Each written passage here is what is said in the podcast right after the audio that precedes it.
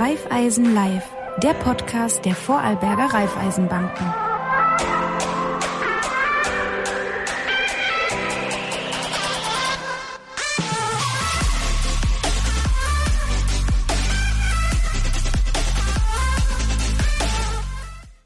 Herzlich willkommen zu einer neuen Ausgabe von Raiffeisen Live, dem Magazin, wo es rund ums Geld geht.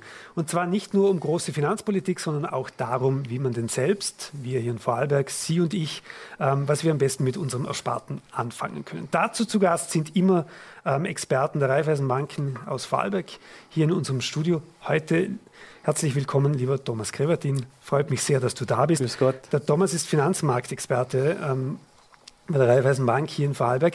Ähm, Thomas, wir werden viel auch über Veranlagungen, Wertpapiere, den großen Finanzmarkt ein bisschen reden, aber wir werden auch darüber reden, was tue ich denn wirklich, wenn ich äh, ein bisschen Geld gespart habe oder geerbt habe oder, oder plötzlich unter dem Kopfkissen gefunden habe, soll ja ab und zu auch noch vorkommen.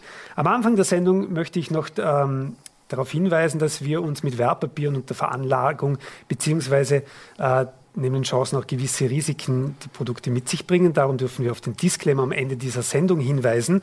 Ähm, ich musste sich das etwas ablesen. Das ist ganz wichtig, kommt am Ende der, der Sendung. Liebe Podcast-Hörer, den Disclaimer findet ihr in den Show Notes. Thomas, lass uns anfangen. Wie geht es mhm. der Weltwirtschaft, wie geht es denn der Finanzwirtschaft weltweit momentan? Ja, eigentlich erstaunlich gut. Äh, nach äh, diesen äh, massiven Einbrüchen 2020 die niemand vorausgesehen hat, die eigentlich wirklich vollkommen unerwartet kamen, hat sich die Wirtschaft innerhalb kürzester Zeit eigentlich relativ stark wieder erholt. Die Aufholdynamik ist enorm. Und diese Rückkehr zur Normalität, die wir uns ja alle wünschen, die wünschen sich natürlich auch wirtschaftstreibende Firmen, Konzerne weltweit. Und diese Aufholdynamik, die spüren wir jetzt sehr, sehr deutlich. Da haben wir natürlich letztes Jahr sehr dynamische Verschiebungen gesehen, USA, Asien, Europa, das ging immer ein bisschen hin und her. Die eine oder andere Branche hat eher weniger davon gemerkt von der Pandemie. Klar, am Anfang alle, weil, weil natürlich auch der globale Handel mal kurzzeitig äh, stillstand. Mhm. Ähm, wie geht es aber jetzt im Speziellen auch der Eurozone, also wo wir hier auch leben und natürlich sehr stark partizipieren? Die Eurozone war ja vor der Pandemie, ganz offen gesagt, äh, ja auch nicht im Gleichklang wirtschaftlich. Da gab es große Unterschiede. Das war ja auch das große Thema in der Eurokrise, dass die Wirtschaftsleistung der Euro-Länder untereinander nicht homogen ist. Also Griechenland, Stichwort Spanien, Portugal versus Deutschland. Und, und, Frankreich als Kernländer der Eurozone. Das war vor der Pandemie nicht homogen und das ist natürlich in der Pandemie noch weniger homogen gewesen. Nichtsdestotrotz haben alle Eurozone-Länder äh, innerhalb dieser Pandemie massive Produktionseinbrüche, Krisen im Sinne von Wirtschaftseinbrüchen erleben müssen. Speziell aber auch die exportlastigen Eurozone-Länder wie Deutschland, aber auch Österreich kamen natürlich noch verstärkt unter die Räder. Und gerade Länder, die auch einen hohen Anteil vom Dienstleistungssektor am Bruttoinlandsprodukt hatten, und da ist eben auch wieder Österreich ganz vorne auf der Liste, die hat es natürlich ganz, ganz hart getroffen. In Summe also ist die Eurozone hart getroffen worden, weil sie stark vom Export äh, nach China, nach Amerika, in andere Länder leben. Mit diesem Shutdown wurde natürlich wirklich äh, ein massiver wirtschaftlicher Einbruch für die Eurozone erzielt. Und gerade auch für Länder wie Österreich, die tourismuslastig, dienstleistungslastig sind, war es doppelt so schlimm.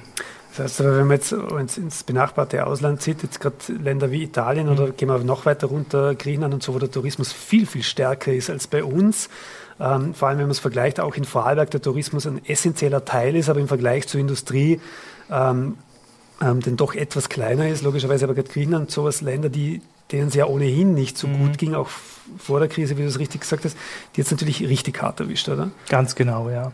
Aber es ist ein globaler Effekt. Also da konnte sich kein Kontinent, kein Land entziehen. Auch die größte Volkswirtschaft der Welt, die amerikanische Volkswirtschaft, musste einen Einbruch um 3,5 Prozent im Jahr 2020 verkraften. Und das ist wirklich ein massiver Einbruch für die Amerikaner. Äh, lediglich die Wirtschaftsmacht China konnte 2020 noch ein positives Vorzeichen vor das Wirtschaftswachstum setzen, 2,3 Prozent. Aber da ist der, äh, der Hintergrund jener, dass dieses Land ein Wirtschaftswachstum von durchschnittlich 6, 7, 8 Prozent braucht, um die Beschäftigungszahlen in diesem Land hochzuhalten, um die Wirtschaft wirklich stabil zu halten. 2,3 Prozent ist für China viel zu wenig und kann eigentlich auch mit einem unter Anführungszeichen Minus äh, tituliert werden. Die Chinesen konnten da sich dem Trend auch nicht entziehen. Glaube, bei China ja mittel- und langfristig ein Riesenproblem, oder? Wenn die nur ein einstelliges äh, oder, oder, Wachstum hinbekommen, ist mhm. das ja, ähm, das ja eigentlich, ne also aus europäischer Sicht, bei Europa steht ein Minus davor, ja, auch wenn China das Einstellige herkriegt. Ähm, glaubst du, ich meine, die Chinesen sind jetzt wesentlich stärker aus dieser Krise herausgekommen, haben es natürlich auch als erstes überhaupt gespürt und jeder von uns hat es gemerkt, alleine die Laptop-Bestellung mhm. funktionierte plötzlich nicht mehr, weil, weil alles aus China kam. Mhm. Ähm, sind die schon wirklich, wirklich, also rennen die schon wieder voran oder, oder ja.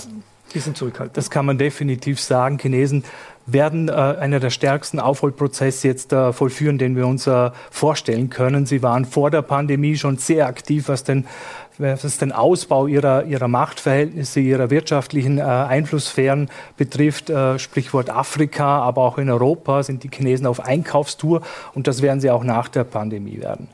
Aber diese Aufholdynamik äh, spüren wir weltweit, in den Zahlen auch. Also wir gehen davon aus, dass Amerika die ja sehr stark mit der Impfung äh, über die Bühne gegangen sind und äh, wieder stark in der Aufholphase sind, durchschnittlich um 5, 6 Prozent wachsen werden, auch dieses Jahr schon. Auch die Eurozone wird es schaffen, diese Aufholdynamik zu nutzen. Und äh, gerade Österreich, da ist unser eigenes Research House sehr positiv gestimmt, auch Österreich wird 2021 wahrscheinlich um 3,5 Prozent wachsen wenn möglich auch 2022 um sogar 5 Prozent wachsen. Also diese Aufholprozesse sind im Gange und wir merken sie auch preislich sehr stark. Also die Rohstoffpreise ziehen an. Äh, wir merken es alle beim Holzpreis, aber auch Kupfer beispielsweise oder Baustahl verzeichnet wirklich deutliche Preisanstiege, was wiederum auf eine starke wirtschaftliche Aktivität schließen lässt. Was noch ein bisschen nachhinkt als Ergänzung ist der private Konsum. Mhm. Der müsste aus unserer Sicht auch noch schieben, also der wird auch kommen, sobald diese Restriktionen aus der Corona-Zeit äh, zurückgenommen werden, wird dieser private Konsum sich, äh, sich bemerkbar machen. Wir dürfen eines nicht vergessen, auch wenn es wirklich wirtschaftlich sehr, sehr schwierige Zeiten für viele Menschen waren, haben die Österreicher es geschafft, eine Nettosparleistung von 11 Milliarden Euro im Jahr 2020 zu erwirtschaften, also auf die Seite zu legen. Klar, es waren weniger Möglichkeiten des Konsums da, aber 11 Milliarden Euro wurden auf die Seite gelegt, die dann wahrscheinlich aus unserer Sicht wieder einen Kanal in die Wirtschaft finden werden im Rahmen eines Konsums. Und das ist eine Wirtschaftsspritze schlechthin. Jetzt, äh, du bist Finanzmarktexperte, du siehst das immer eher auf einer, auf einer, globalen Ebene und brichst das natürlich runter. Aber wenn du sagst, es wurden 11 Milliarden gespart, mhm. jetzt klar, man ist nicht in den Urlaub gegangen, der andere hat es vielleicht für ein E-Bike ausgegeben oder solche Geschichten. Ja, man kennt das alles, was, was man auch im, im Bekannten- und Verwandtenkreis natürlich die, die, letzten Monate diskutiert hat. Ähm, oder der ein oder andere Aufstellpool mehr steht jetzt im Garten. Ähm, das, das gibt es natürlich. Wie siehst du aber auch vom Konsumverhalten, wie siehst du da die internationalen Märkte? Weil Online-Shopping natürlich teilweise die einzige Möglichkeit war, sich überhaupt äh, mit, mit, mit ähm, nicht sagen wir, Bekleidung oder Möbel und so und das, und das Cocooning natürlich, das Zuhause viel mhm. schöner mhm. zu machen. Ähm, es ging nur über Online-Shopping teilweise. Siehst du dort auch Zahlen? Es waren ja auch viele Quartalspräsentationen der großen internationalen äh, Konzerne, wo ja doch eine deutliche Sprache sprechen. Derzeit. Natürlich, ja, genau. Das ist äh, eigentlich ein Kernfrage, die immer wieder auch äh, viele unserer Kunden beschäftigt. Natürlich gab es da wirklich ein Change. Also man muss ehrlich sagen, diese Rückkehr zu, zu einer alten Konsumverhalten wird uns wahrscheinlich schwer fallen. Die Amazons äh, dieser Welt äh, sind natürlich schon sehr präsent und diese IT-Themen, die werden uns auch, wenn man es auf die Aktienmärkte umlegt, immer noch weiter beschäftigen. Ein großer Profiteur an den Aktienmärkten in dieser Pandemie waren IT-Unternehmen. Äh, und auch dieser Trend wird sich wahrscheinlich fortsetzen aus unserer Sicht. Also das sind schon Titel, Aktientitel, man kann zu ihnen stehen, wie man will. Äh, Stichwort Nachhaltigkeit, aber rein was die Dynamik angeht, werden diese IT-Unternehmen äh, oder auch diese Online-Anbieter auf jeden Fall auf der Gewinnerliste stehen bleiben. Also da sehen wir keine Trendumkehr, dass der Konsum sich jetzt plötzlich wieder komplett dreht und diese Unternehmen massiv an Aktienwert verlieren, verlieren werden. Global gesehen werden diese Unternehmen auf der Siegerliste bleiben. Ja. Gab es in Zeiten von Covid, jetzt reden wir immer noch davon, man hat ein bisschen mehr Geld auf die Seite gebracht, veranlagungstechnisch, wie, wie, hat, sich da, hat sich das Verhalten sehr geändert? Weil jetzt rein jetzt mhm. medial natürlich, die Aktienmärkte schossen teilweise extrem mhm. hoch hinaus. Ja, dort begründet teilweise durch, durch IT-Konzerne wie Zoom, weil plötzlich jeder Videotelefonie genau. äh, machte oder, oder Amazon oder Alibaba, weil E-Commerce plötzlich ähm, natürlich gefragt war. Aber Sah man das auch jetzt bei den Kleinanlegern oder mhm. dass, dass dort eher der Trend hingeht in so eine Richtung oder ging zumindest? Ja, absolut. Wir als Finanzunternehmen sehen das sehr deutlich. Unsere Kunden unterscheiden beispielsweise zu 2008 in dieser Finanzkrise, wo wir wirklich gesehen haben, dass die Finanzmärkte in der Krise geschlittert sind, weil sie sich total entkoppelt haben von der realen Wirtschaft, also wirklich eine Finanzkrise war. Oder auch 2015, wir erinnern uns an die Eurokrise, Stichwort Griechenland, Auseinanderbrechen der Eurozone, unterscheiden unsere Kunden sehr stark im Moment dass sie das als Gesundheitskrise wahrnehmen und mhm. weniger als Finanzkrise. Und sie nützen eher die Chance, äh, wenn sie schon am Kapitalmarkt veranlagt sind, über Fondssparen, über Käufe von Aktien oder Anleihen, zuzuschlagen und diese Gelegenheit quasi zu nützen, um eben ihre Veranlagung weiter auszubauen. Also das ist etwas, was komplett im Gegensatz zu früher steht, dass äh, keine Finanzkrise im, im Grunde wahrgenommen wird, sondern eher eine Chance, ihre Veranlagung noch weiter auszubauen über Fondssparen, über Zertifikate, äh, über andere Möglichkeiten am Kapitalmarkt sich zu veranlagen. Stark ist auch äh, beansprucht worden die Beratungsleistung unserer Beraterinnen und Berater. Also wie kann ich jetzt im Moment gut veranlagen? Wie könnte ich mein mein Vermögen vermehren? Wie könnte ich zum Beispiel auch Teile meines Sparbuchs, und da sind wir auch schon beim Thema, dass ja aufgrund der Nullzinspolitik in der Eurozone keine Zinsen mehr abwirft, mhm. Wie könnte ich dann da wirklich ein einen Switch machen von Sparguthaben auf äh, längerfristige Veranlagungen am Kapitalmarkt. Ähm, wenn wir kurz noch bei dem Thema Zinsen sind und die Europäische Zentralbank ja an ihrem Kurs nach wie vor mhm. festhält mhm. und ich glaube eine Änderung momentan nicht absehbar ist. In den USA, glaube ich, vor wenigen Wochen gab es ja die Aussage von, ähm, von Yellen, dass, sie die, die, dass das kein keine Wirtschaftsförderung per se oder nachhaltige mhm. Wirtschaftsförderung sein kann, sondern dass die Zinsen wieder anziehen müssen. Darauf hat der Aktienkurs natürlich prompt mit einem Fall ins Bodenlos, mhm. kurzfristig zumindest, mhm. ähm, ähm, reagiert. Wie siehst du das? Weil es betrifft ja auch jeden Häuslebauer oder jeder, der, der, der einen Konsumkredit genommen hat. Mhm. Wir profitieren natürlich momentan alle von diesen niedrigen Zinsen, mhm. ähm, auch wenn es logischerweise eine Bank nicht eins zu eins das von der EZB weitergeben kann. Aber wie, wie seht ihr das momentan? Bleibt das? Unbedingt. Also jede Notenbank, ganz offen gesagt, die ja ähm, eine gewisse Wirtschaftsmacht repräsentiert oder eine Volkswirtschaft repräsentiert, die, die eine gewisse Größe hat, ist in diesem Modus, also in einem Nullzinsmodus. Auch die Amerikaner, auch wenn sie leicht positive Zinsen haben, geben das Signal aus, solange die Wirtschaft nicht maßgeblich anzieht, werden wir die Zinsen tief halten. Mhm. Und auch die EZB, die Europäische Zentralbank, offen gesagt, hat ja schon seit langem eigentlich ihren eigentlichen Auftrag verlassen. Sie sollte eigentlich ursprünglich nur für Preisstabilität sorgen, also Inflation unter, unter Kontrolle halten, hat sich schon in Richtung eines konjunkturpolitischen Instruments bewegt. Das heißt, mit ihrer Nullzinspolitik werden sie oder haben sie auch sehr stark Einfluss auf die Konjunktur in der Eurozone. Und ja, des einen freut, des anderen leid. Natürlich sind diese Nullzinsen für jene, die äh, sparen möchten, wirklich eine Zinswüste, wenn man so will. Es gibt keine Zinsen auf risikoarmen äh, Veranlagungsprodukten wie dem Sparbuch. Wenn ich wirklich eine Rendite will, dann muss ich einen Schritt weitergehen, mich dem Kapitalmarkt nähern auf diesen Märkten versuchen, eine Rendite, zumindest eine Rendite zu erwirtschaften, die mir die Kaufkraft meines Ersparten erhält. Und das ist auch immer die Botschaft, die wir in der Beratung haben, dass Kunden es einfach nicht hinnehmen müssen, dass ihr Erspartes klammheimlich, gar nicht so richtig mhm. merkbar über die Inflation, die zwar nicht hoch ist, aber trotzdem da ist, an Kaufkraft verliert. Und das finden wir sehr schade und da sind wir stark in der Beratung tätig. Des einen freut, des anderen leid. Ja, auf der Kreditseite, es gab noch nie so günstige Kreditfinanzierungsmöglichkeiten wie heute. Noch nie. Und das merken wir auch sehr stark. Unsere Kreditauslastung ist hoch. Kunden, äh, gerade im Immobilienbereich, äh, möchten diese Preise nutzen, um eben Kredite aufzunehmen, um zu investieren in den Immobilienmarkt. Das merken wir sehr, sehr stark. Wohnungen zu kaufen, ein Haus zu bauen. Also da ist es wieder sehr, sehr positiv und das ist ja auch der Grundgedanke dahinter, hinter diesen tiefen Zinsen, dass Investitionen und dass privater Konsum über Kreditfinanzierungen stattfindet.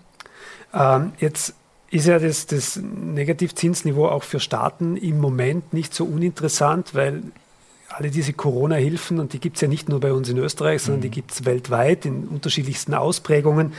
Ähm, und, und, man erinnert sich an die Schlagzeilen am Anfang, wo die Schweiz plötzlich Milliarden ausgelobt hat für Unternehmenshilfen, wo alle anderen noch nachgedacht haben das muss man ja irgendwie wieder rein erwirtschaften. Jetzt, äh, und es, die Kosten sind ja für die Staaten gleich geblieben. Das heißt, die bedienen sich dort natürlich auch in den Möglichkeiten, dort äh, gute Kredite aufzunehmen. Ist das nicht auch eine Gefahr für, für, wenn jetzt die Staaten dort noch mehr Kredite bedienen und, und für das globale Finanzgefüge?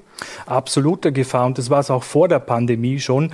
Wir erinnern uns an die Staatsschuldenkrise 2015, wo der Euro wirklich mhm. zur Dispos Disposition stand. Darum war es ja auch so schade, oder? Wie gewonnen, so zerronnen. Bis 2019 konnte ja Österreich nur ein äh, Wirtschaftswachstum von 1,4 Prozent äh, verbuchen. Also es war auf dem Arbeitsmarkt fast Vollbeschäftigung vorhanden. Und in den Regierungsprogrammen war es sehr populär reinzuschreiben, dass man die Staatsschulden verringert. Das war sehr, ein sehr sympathischer politischer Trend. Mittlerweile kann und darf man diesen, diese, diese äh, Staatsschuldenreduktion nicht weiterführen. Derzeit ist eben wieder ein britischer Ökonom sehr, sehr populär und sehr modern, der britische Ökonom John Maynard Keynes. Äh, hat äh, das Deficit Spending eigentlich sich ausgedacht, also dass der Staat sich wirklich ganz bewusst verschuldet und über die Verschuldung eben auch das Wirtschaftswachstum dann stimuliert und ankurbelt. Das kann für eine gewisse Zeit äh, funktionieren, hat es auch funktioniert in der Vergangenheit, aber ein Dauerprogramm kann es natürlich nicht sein. Und die höheren Staatsschulden, und die werden ganz hoch ausfallen, die Staatsverschuldungen, werden wir über Steuerlast natürlich wieder abtragen müssen. Der Staat sind wir und äh, da müssen wir wirklich auch äh, im Nachgang an, nach dieser Pandemie wirklich ganz genau darauf schauen, dass wir diese Staatsschuldenthematik in den Griff bekommen. Eine Facette, um das eben nicht ausufern zu lassen, sind die Nullzinsen, sind die wahnsinnig günstigen Finanzierungsmöglichkeiten von Staaten am Kapitalmarkt. Das hilft natürlich. Die Zinslast wäre natürlich eine, eine sehr hohe bei diesen hohen mhm. Staatsschulden. Deshalb ist es schon gerechtfertigt, dass die Europäische Zentralbank die Zinsen sehr, sehr tief hält. Ja. Und absehbar, dass sich die Politik dafür einsetzt, dass das so bleibt. Aber so ist es, wie, genau. Wie, wie, ist das jetzt aber, wenn du richtigerweise sagst, ich meine, das Geld muss man wieder zurückholen? Ähm, das ist natürlich schon, oder? Als Kleinanleger und sowas sind solche Aussagen dann schon ein bisschen gefährlich, weil, weil man immer gern auf diese Kleinanleger oder auf den, den Häuslebauer mhm. immer so ein bisschen zurückgreift. Das heißt, die großen Rohstoff, oder die hohen Rohstoffpreise momentan, wo plötzlich Häuser 25 Prozent mehr kosten als noch vor ein paar Jahren, mhm. alleine nur durch den Rohstoff. Ja. Es geht jetzt nicht um Grundstückslagen oder sowas. Ähm, die, die, Angst ist vermutlich schon da. Oder? Da ist sicher also eine Zentrifugalkraft im Markt drinnen. Und wir merken sehr, sehr stark, wo geht denn mit der Abschaffung des Zinses sucht sich das Geld einen anderen Kanal, also in der Veranlagung. Wo geht es hin? Wir merken es sehr stark in den Immobilienmarkt. Das macht uns schon ein bisschen auch Bauchweh, nicht nur heute, sondern auch in den vergangenen Jahren, wie stark dieser Immobilienmarkt an Wert zunimmt. Das sind schon fast inflationäre Tendenzen. 2020 hat der Wohnungsmarkt in Österreich um sieben Prozent an, an Wertsteigerung zugelegt. Schon das erste Quartal 2021 war das Wachstum bei 4,7 Prozent, das Preissteigerungswachstum. Also eine enorme Dynamik, enorm viel Geld. Und der Immobilienmarkt tickt halt auch wie jeder andere Markt. Angebot und Nachfrage bestimmen den Preis und die Nachfrage ist enorm. Also von dem her hoffen wir auch, dass diese Nullzinspolitik, und das muss auch in den Köpfen der EZB-Verantwortlichen äh, ankommen, dass wir da nicht äh, Themen aufbauen, die wir dann wirklich ganz schwer abbauen können. Also das billige Geld führt dazu, dass der Zinsmarkt quasi veräppt ist, das Sparbuch oder die Anleihe bringt nichts mehr. Und dieser Weg über den Immobilienmarkt ist natürlich äh, von den Preissteigerungen mhm. her enorm. Wie, wie ist es, wenn wir, wenn wir nochmal kurz zur aktuellen Situation retour kommen? Sind nicht nur die, die, die globalen Finanzmärkte sehr miteinander verwoben, nona nicht, sondern auch, auch die, die Wirtschaft per se, mhm. das ist eine globale Wirtschaft. Ich meine, das, äh, das, diskutiert sich immer sehr leicht, dass man sagt, ja, man muss jetzt was tun, dass die Produktion wieder mehr in Europa stattfindet und weniger in Asien. Das hat die Krise natürlich gezeigt. Wie seht ihr das? Wie, wie, muss Europa da jetzt, geht das überhaupt dort äh, Akzente zu setzen? Weil es ist auf der einen Seite die Produktion, aber es geht natürlich auch um die Finanzmittel mhm. und auch der Finanzmarkt ist ein globalisierter Markt. Es hängt alles komplett zusammen, beziehungsweise zumindest die großen Währungen. Absolut. Und was eines, was die Pandemie gezeigt hat, dass wir Abhängigkeiten haben und äh, sowohl in der Produktion, in, der, in den Lieferketten natürlich oft äh, diskutiert, aber auch am Finanzmarkt mhm. natürlich. Aber der Finanzmarkt selber hat sich relativ robust gezeigt in dieser äh, Phase. Ich würde sogar so weit gehen, dass beispielsweise für den Aktienmarkt Corona mittlerweile abgehakt ist. Also da ist wirklich Business as usual fast schon wieder angesagt. Man schaut auf die Ergebnisse der Unternehmen, man bewertet sie. Äh, was ein wahnsinnig guter und auch nicht ganz neuer Trend ist, aber nochmal verstärkt wurde durch die Pandemie, ist die Nachhaltigkeit. Mhm. Äh, dass wir oder jeder von uns mit der Geldanlage etwas bewirken kann. Und ich äh, bin der Meinung, dass die Geldanlage in nachhaltige Unternehmen eine der mächtigsten Hebel ist, um eben diesen Change äh, in Richtung äh, Klimawandel zu bewerkstelligen. Weil das Kapital selber hat massive Macht.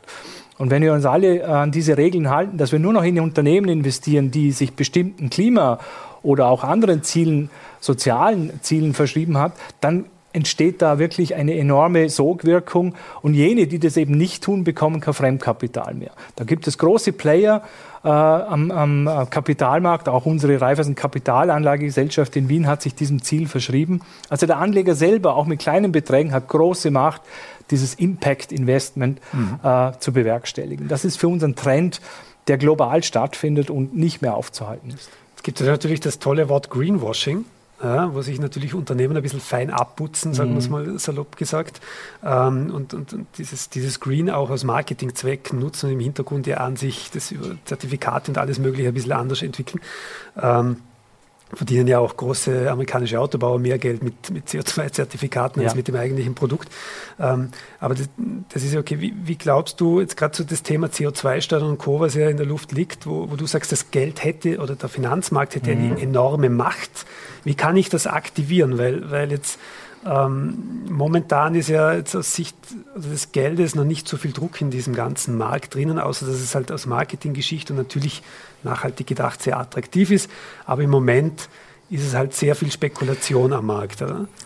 Teilweise ja. Es ist ein, ein sicher ein Marketingaspekt auch, die Nachhaltigkeit in den Vordergrund zu stellen. Aber es ist kein Etikettenschwindel. Mhm. Und wir merken bei unseren Kunden schon, dass sehr, sehr viel Geld wenn man den Kunden darauf anspricht, und das tun wir sehr, sehr konsequent, das Interesse da ist, zu sagen, okay, ich möchte in einen Fonds investieren, der sich wirklich nur Unternehmen widmet, die geprüft werden, die strengen Kriterien unter, unterlegen werden, was das Thema Nachhaltigkeit angeht. Und nicht nur Klimaziele, sondern auch soziale Ziele, Kinderarbeit, Stichwort. Also das sind schon wirklich Themen, die viele Kunden interessieren und die sie auch bewusst dann in Anspruch nehmen. Wir haben enorme Wachstumssteigerungen in Fonds, die sich eben diesem Thema verschrieben haben und auch die äh, einen Wirkungsreport ablegen müssen. Jedes Vierteljahr wird klar gesagt, wo wurde investiert, in welche Unternehmen, zu welchen Kriterien. Aber auch der Regulator die EU gibt uns als Finanzbereich immer stärkere Auflagen. Wir müssen ab 2022 den Kunden wirklich explizit im Beratungsgespräch fragen, ob er nachhaltig veranlagen möchte. Also das ist eine Standardfrage, eine Auflage, die wir auch bekommen, die uns sehr, sehr sinnvoll erscheint. Aber auch der Regulator hat erkannt, dass Geld dass Geldströme sehr viel Macht haben. Das heißt, auch dort politische Seite übt Druck aus, dass, dass, dass das, was bei euch ohnehin, so wie du es erklärt hast, schon ja. stattfindet, ja. dass das mehr äh, im Gespräch bringt. Glaubst du auch, dass denn so Themen wie eine CO2-Steuer, sollte sie kommen, ist immer die Frage regional, lokal, global, eine andere Diskussion, glaube ich, aber dass die dann da so richtig, dass das Ganze richtig Fahrt aufnimmt? es wäre eine Facette, die sich wirklich einmal lohnt, von hinten bis vorne durchzudenken, was so eine Steuer wirklich bewirkt, ob sie diesen Impuls, diesen Lenkungsimpuls wirklich hat oder ob sie wirklich nur quasi eine Strafe ist für die ganz Großen, die man aber auch anders an die Kandare nehmen könnte. Also eine Steuer selber ist ja immer für, für Wirtschaft, Wirtschaftstreibende eher was negativ besetztes. Wenn man sie aber klug ausgestalten würde, hätte sie durchaus eine Berechtigung, ja.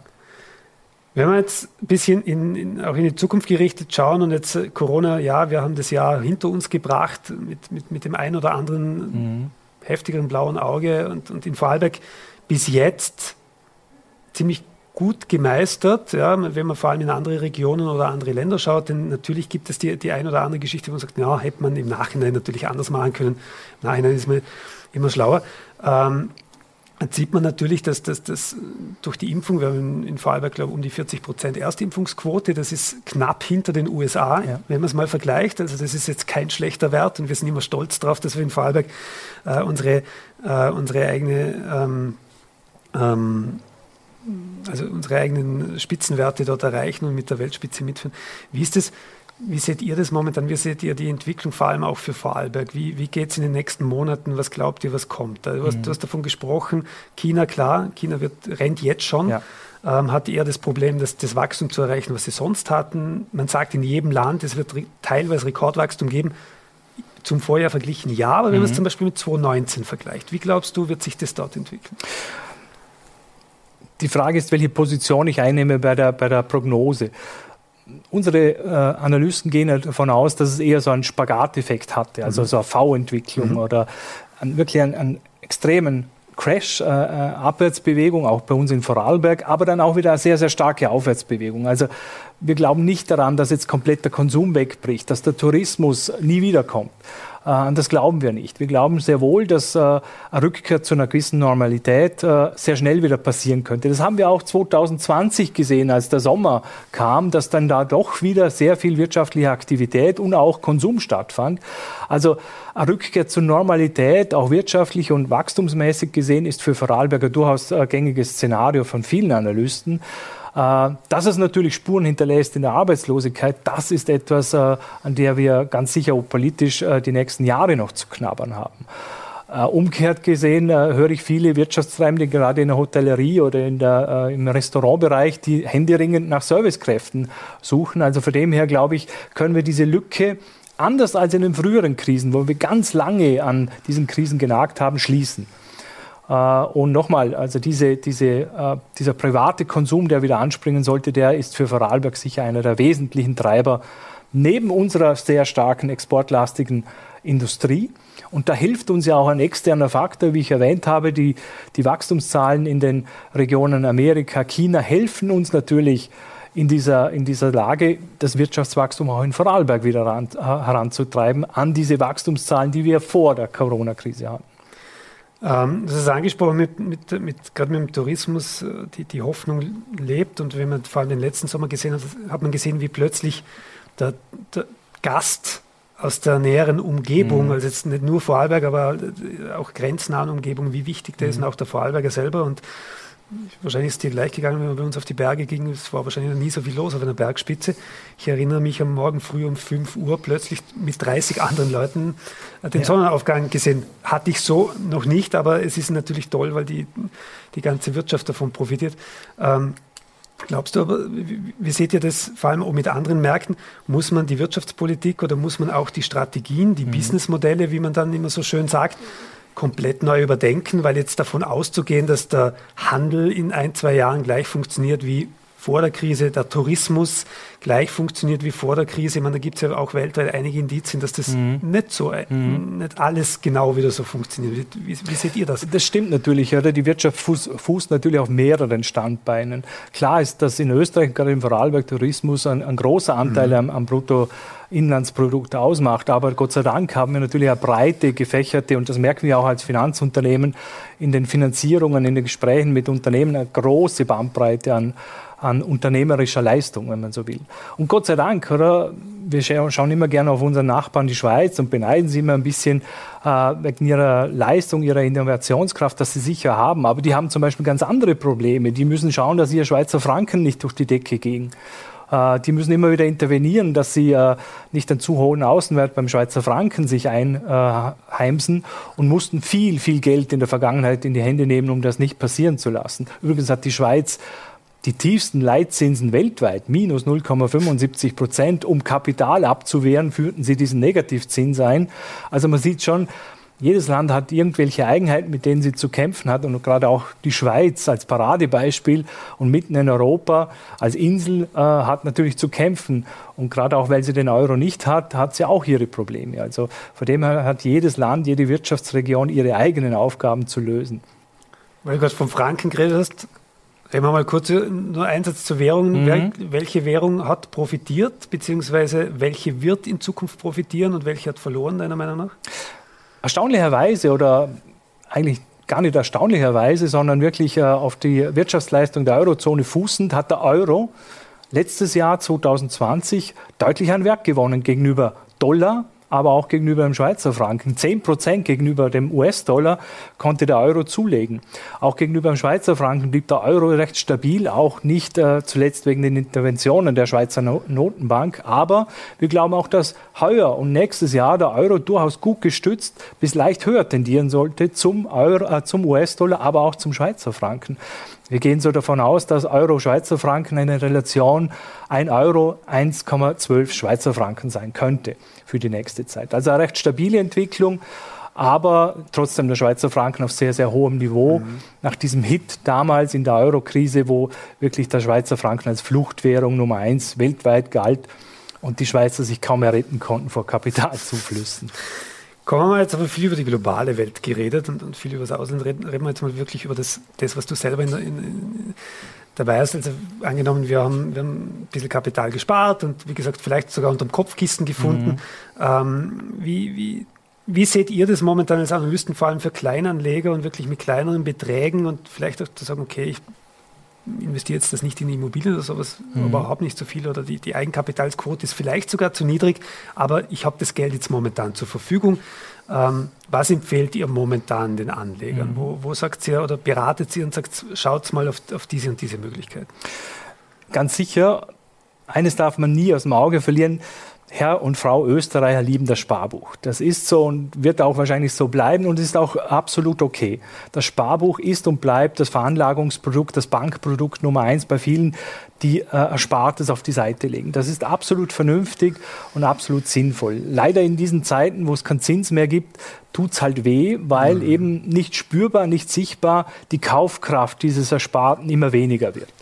Und deshalb ist unser Rat schon der, und das ist auch nicht neu, weil wir haben die Nullzinspolitik jetzt schon seit vielen, vielen Jahren, dass doch ein gewisser Teil dieser Liquiditätsreserve, dieses Ersparten, auf den Kapitalmarkt zu investieren. Ich weiß, äh, ist vielleicht negativ besetzt, Kapitalmarkt, Aktienmärkte, aber sie haben etwas Gutes in sich und sie haben eigentlich etwas Reines in sich und über bestimmte Methoden wie das Fondssparen, wo ein Fonds eigentlich über einen Fondsmanager das Investment übernimmt und ich eigentlich über das Ansparen in diesen Fonds eigentlich den Kapitalmarkt betrete, habe ich eigentlich relativ wenig Risiken. Ich kann mich auch gemäß meiner Risikoneigung einen Fonds aussuchen, der genau zu mir passt, ein Themenfonds beispielsweise oder andere Fonds, die sich anderen Themen widmen. Das ist ideal für den Kleinanleger. Der kann über Sparguthaben 50 äh, Euro pro Monat diesen Fonds ansparen und so den Kapitalmarkt betreten, erste Erfahrungen sammeln.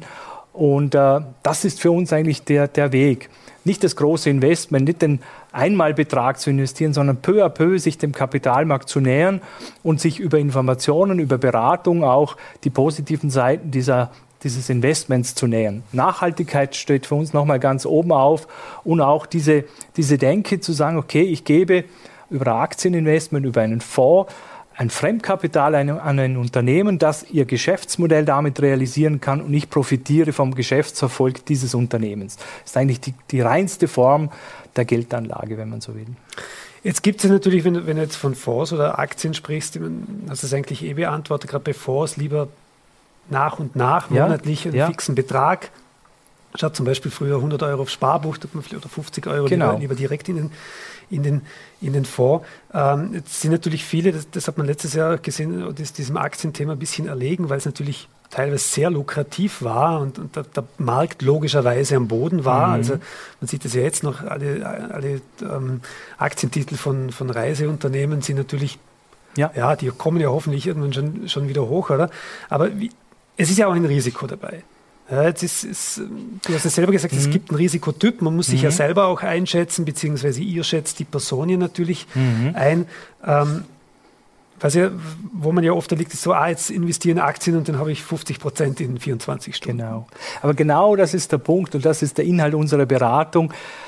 Das macht wirklich keinen großen Sinn, wenn ich wirklich nicht dieser, dieser äh, Wall Street-Mensch äh, bin, dass ich auf eine Einzelaktie setze sondern dass ich wirklich diversifiziere, das ist das Stichwort, also breit mhm. streue und das kriege ich mit 50 Euro wahrscheinlich im Monat nicht her, aber der Fondsmanager, der Fonds selber kann das, weil der sammelt überall Gelder ein und kann dann im großen Stil eigentlich am Kapitalmarkt auftreten. Ich kann auch mit 50 Euro mich am Fonds beteiligen, der im Fonds hunderte von Aktien hält und so über die breite Streuung das Risiko minimiert.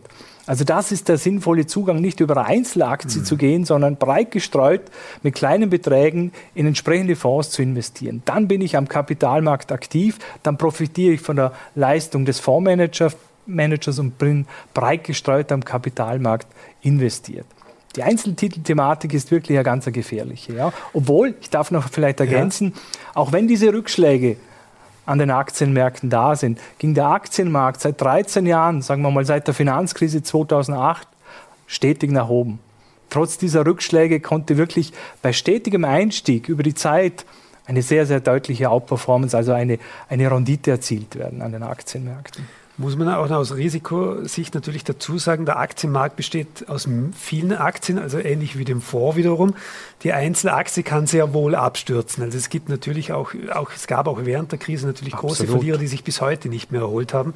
Oder auch kurzzeitig, und das ist ja momentan auch sehr volatil, wenn mhm. man den, an den Gesundheitsbereich denkt und an die Impfstoffhersteller zum Beispiel, nur weil die plötzlich Milliarden an Dosen produzieren, heißt das noch lange nicht, dass das nach oben geht, sondern kann, wie im Fall von BioNTech mhm. in der mhm. letzten Zeit, wieder ziemlich nach unten gehen. Genau.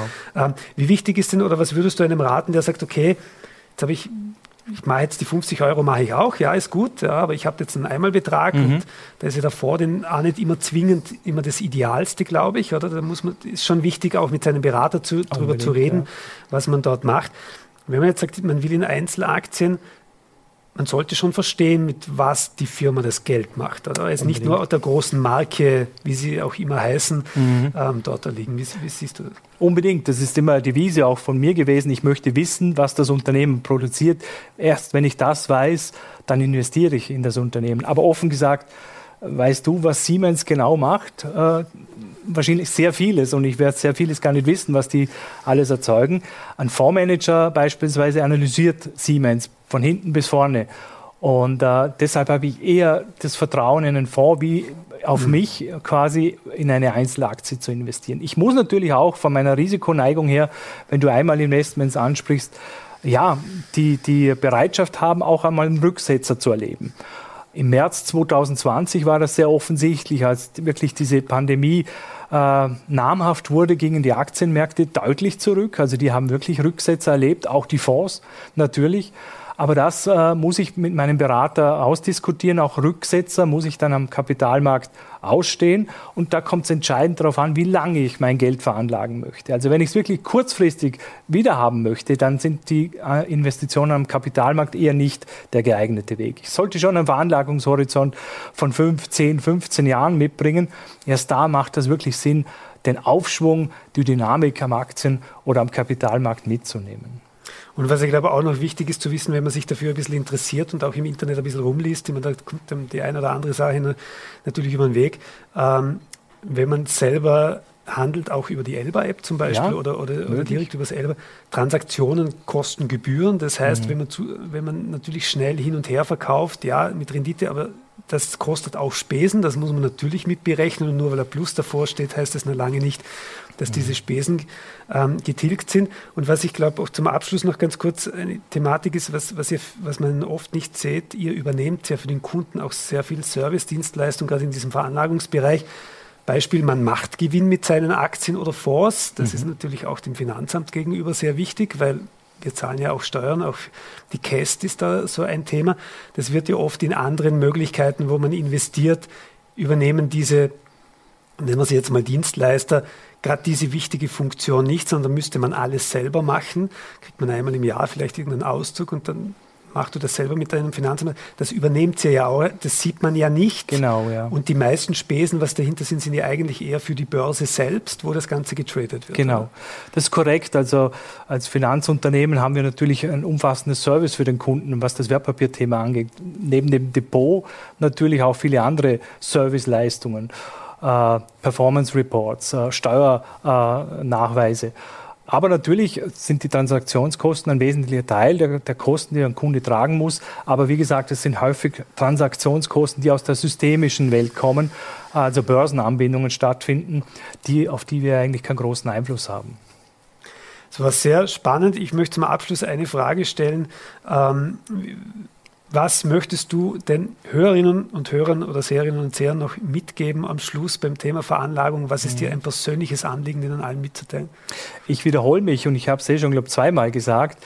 Aber wichtig wäre mir diese, diese Ohnmacht, die man manchmal bei Kunden spürt, dass sie sagen, es gibt EK-Zinsen. Ja, das mhm. stimmt, aber es gibt eine Alternative und über eine gute Beratung, über gute Wissenstransfer äh, kann man dieses Gespenst der, der Kauf, des Kaufkraftverlustes vermeiden. Und das wäre mir wirklich ein Anliegen, dass das Ersparte, das wirklich mühsam Ersparte nicht an Kaufkraft verliert. Das muss nicht sein. Und leider geht es nicht mehr so einfach über den Zins, über das Sparbuch. Äh, aber es gibt Wege, um die Kaufkraft zu erhalten, ohne dass man jetzt zum Spekulant wird. Das wäre wirklich ein wichtiges Anliegen von mir. Holen Sie sich die Beratung. Es gibt gute Wege. Das Ersparte muss die Kaufkraft erhalten. Vielen lieben Dank, Thomas. War hochspannend, das ganze Thema. Ähm, ich darf nur nochmal am Schluss auf den äh, bereits erwähnten Disclaimer hinweisen, der sich A ähm, am Ende dieses, dieses Videos befindet, beziehungsweise wenn Sie uns per Podcast hören, es steht in den Show Notes. Ähm, wir wünschen Ihnen euch viel Spaß ähm, bei allem, was ihr gerade tut, wie ihr gerade diese Sendung verfolgt habt. Ähm, war sehr informativ. Ich hoffe, ihr habt alle ähm, den ein oder anderen Einblick gewonnen und ähm, die ein oder andere Idee ist gereift, was ihr mit eurem Ersparten tun möchtet. Wenn ihr mehr Informationen habt oder ganz genau wisst, was ihr machen möchtet, geht direkt zu den Raiffeisenbanken in Vorarlberg. Das sind kompetente Beraterinnen und Berater, die euch, egal in welcher Höhe, äh, da zur Seite stehen und, und euch wirklich äh, beraten werden, wo das am besten eingesetzt ist für euch. Ich wünsche euch allen einen schönen Tag. Wie gesagt, egal bei was ihr macht, wir sehen uns bei der nächsten Folge von Raiffeisen Live und alle bisherigen Folgen ähm, findet ihr unterhalb dieses Videos oder im Podcast einfach auf Spotify, Apple oder Amazon Music. Bis bald.